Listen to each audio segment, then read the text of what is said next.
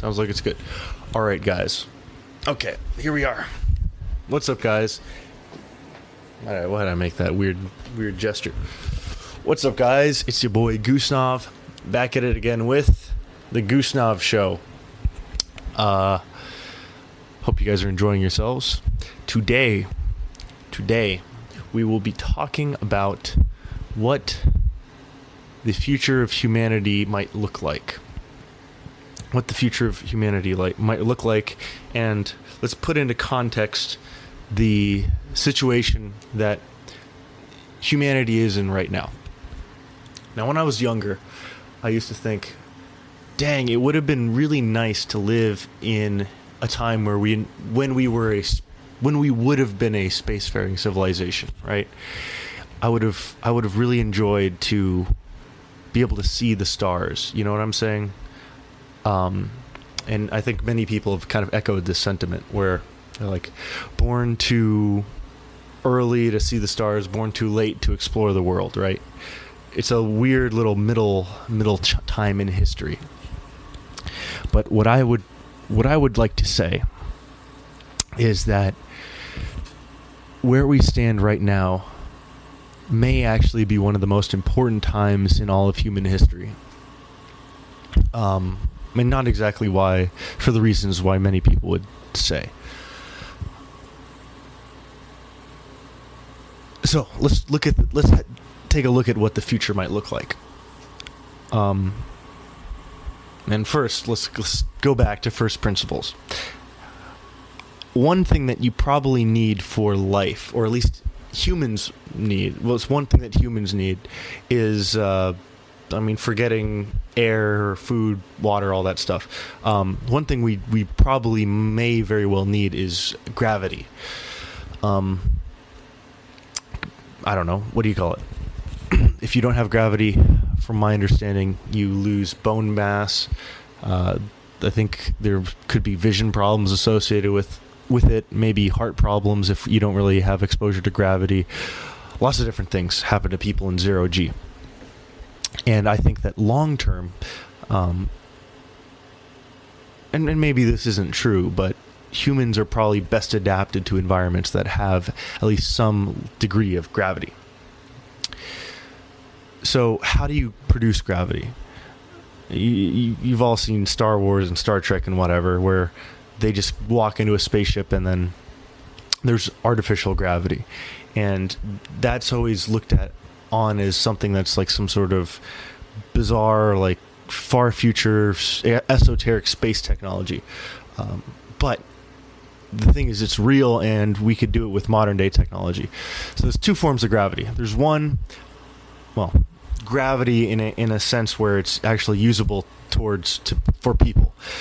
One of it, one of the types of gravity that would be useful to us is, uh, I guess, planetary gravity, where you have a massive object that essentially exerts a gravitational field on a person or whatever, and well, self-explanatory.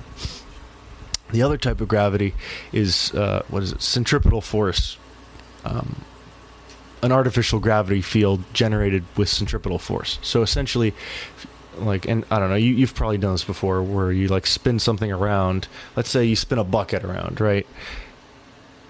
Without centripetal force, the water would fall down as soon as you start spinning it, right? And you've all been on those, or you've seen those. Uh,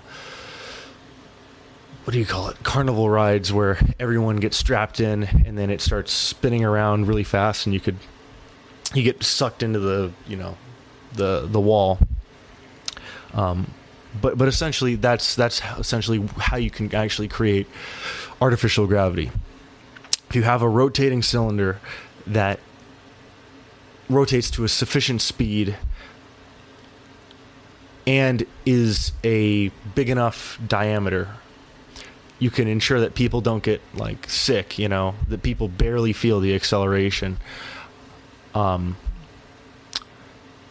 and you could also create an artificial kind of gravity like feeling that essentially operates the same way. So, okay, that's principle one. The next principle is well, and this is something we've already done. You can create an artificial habitat or habitation or whatever you want to call it in space. Um, now, one thing that I don't think we've completely solved just yet is radiation. The issue with space is that it's filled with cosmic rays, like stars exploding ejects a ton of heavy particles and whatnot, um, and those go, what do you call it? The fractions of the speed of light. And when you when you have these particles or other just micrometeorites or whatever you want to, whatever's out there, right?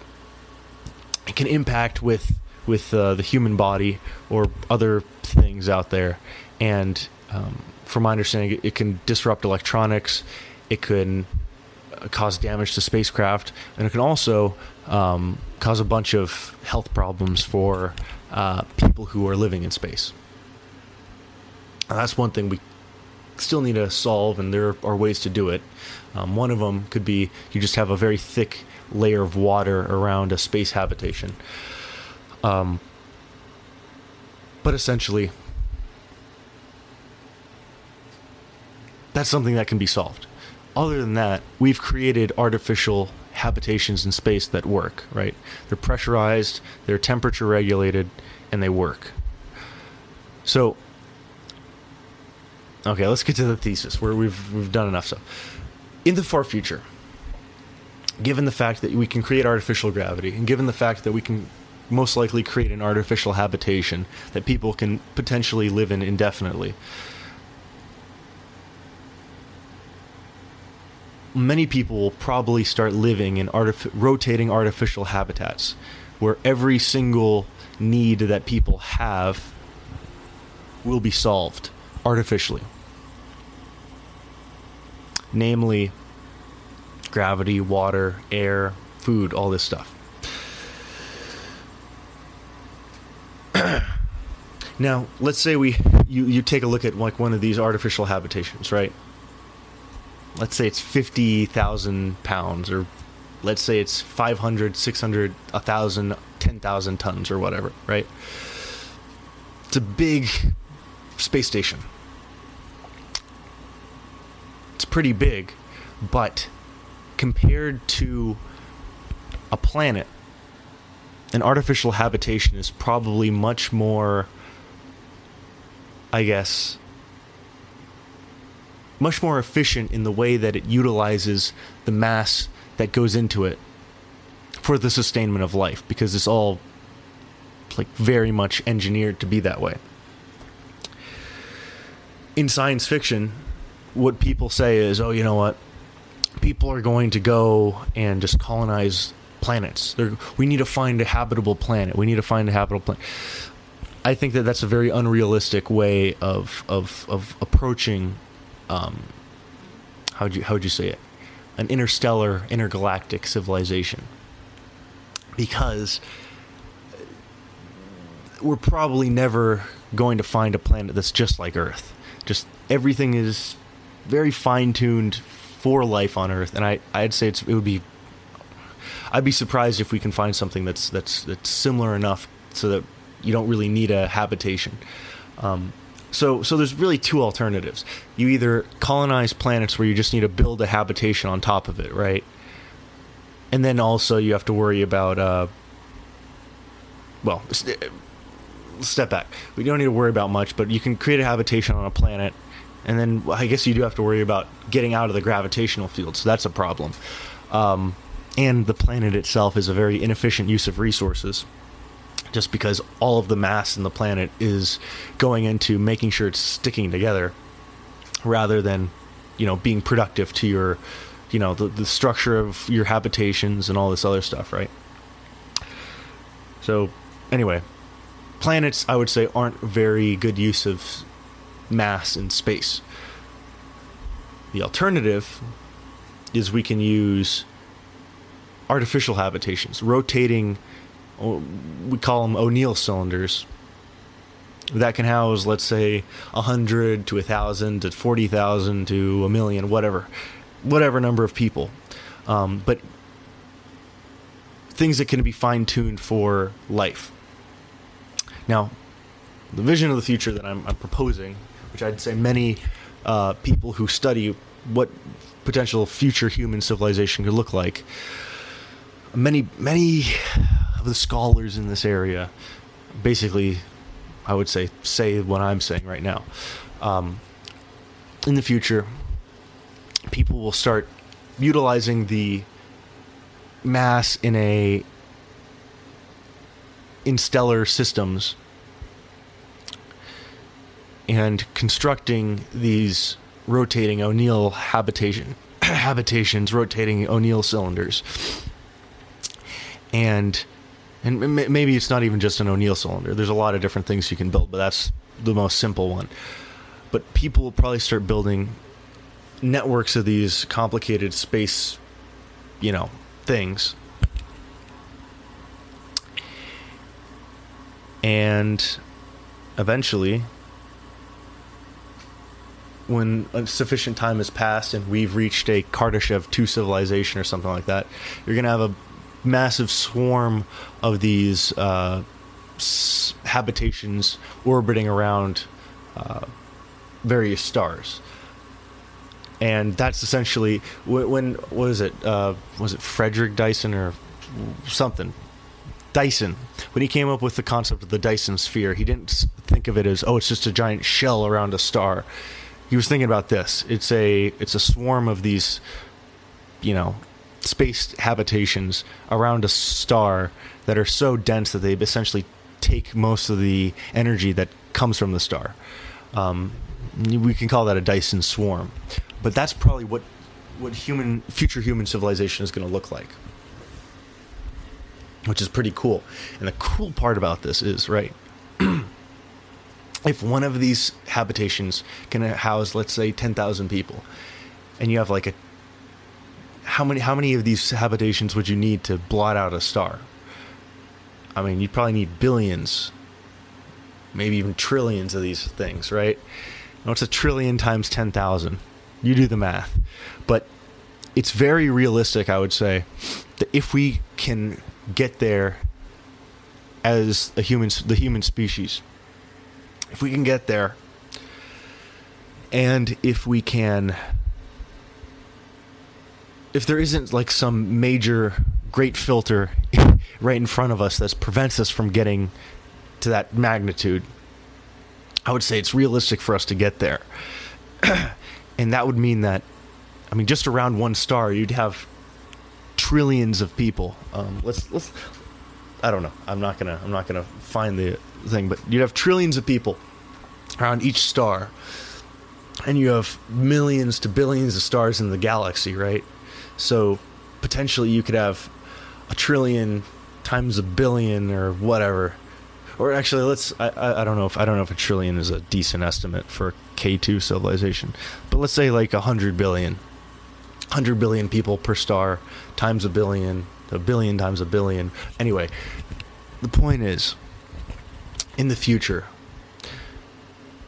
the potential number of people and living beings, for that matter, um, is probably going to reach an un- unfathomable amount.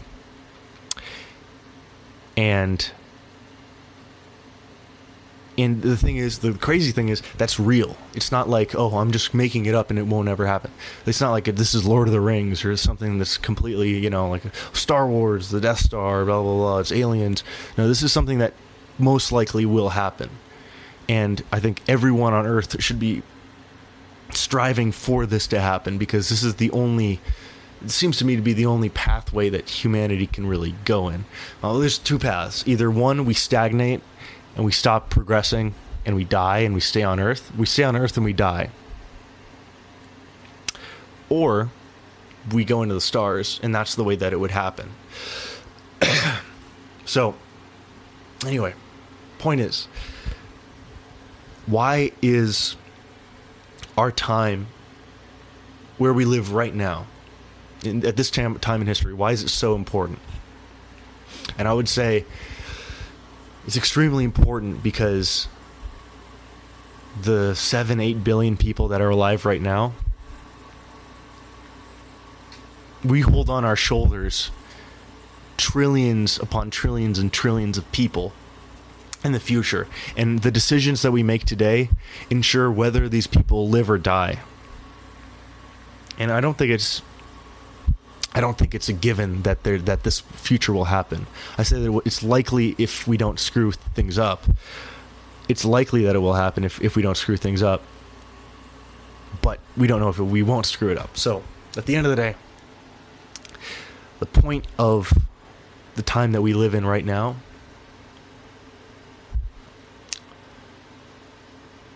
is to, in my opinion, inter- create an interface and a way of interacting with technology that is responsible and will ensure that we don't end up accidentally destroying ourselves somehow. Um, yeah, I mean, let's say, what what if what if plastic turns out to be something that like kills you in five years once it enters your bloodstream or I don't know. That's probably not the case, but let's say let's say let's say plastic did something like that, right? Or after a certain number of years, like whatever. And let's say it became like it's ubiquitous now, right? We we haven't really had plastics for a very long time. We don't really have very long case studies of what plastics do, but we're just using it everywhere, right? And I'd say that's a very dangerous thing. That's something we should not do ever again in the future. Um, but let's say that, that plastics actually turn out to be something horrible and humanity died from it, right? Which probably wouldn't happen, or humanity was like very crippled, or like, let's say millions of people died from it. We need to ensure that as technology gets more advanced and more advanced and more advanced, we ensure that when those new technologies come about, we know how to interface with them responsibly. And we don't just jump in with two feet and you know experiment with it on the entirety of humanity. Um, i mean that, that's that's one opinion that i have. Um, and another one is just to make sure that you know we don't stumble fall go backwards you know or or start spiraling in a direction where we never come up to where we are, right? Um, anyway, those are my two takeaways. So the the goal of us right now is to ensure that the future can happen more now more than ever because right now is the time where I mean most modern technology has come to exist in a very very very very very very recent amount of time right humanity has been alive for what is it 100,000, 200,000 years, something like that. We've had our modern technologies, our modern way of life for maybe 100, maybe, maybe even 200 years. Maybe 300 years. But I'd say 2 to, th- 2 to 100 years. And yeah, we need to figure out how to not destroy ourselves that concludes the, I guess, um, non premium portion of this uh, talk show. You can find the rest of this uh, this episode on gusnov.com. And yeah, gusnov.com. Check that out. I think you'd really like it. Gusnov Premium. Uh, we have hours and hours and hours of content, a bunch of stuff from unreleased comics to unreleased podcasts to unreleased videos, stuff that is years and years in the making. Um, and I think that you guys would very much like it. We have think a five star rating right now. Lots of people have subscribed already. Tons of people have subscribed already, and lots of people are telling me how good it is. And I think you guys should definitely check it out, see it for yourselves. And at the end of the day, one cool thing there is a one week free subscription period. So you can sign up. You don't need to put any money down and for free you could look at all my content you could download everything if you want you could literally download the raw mp4s mp3s mp2s mp1s all that stuff put it on your computer and then leave you could just leave and, and it doesn't matter um, and unsubscribe and whatever and you have all my content You can do that right now. Right now. And yeah, do it now before I change my mind. See you later, guys. Bye.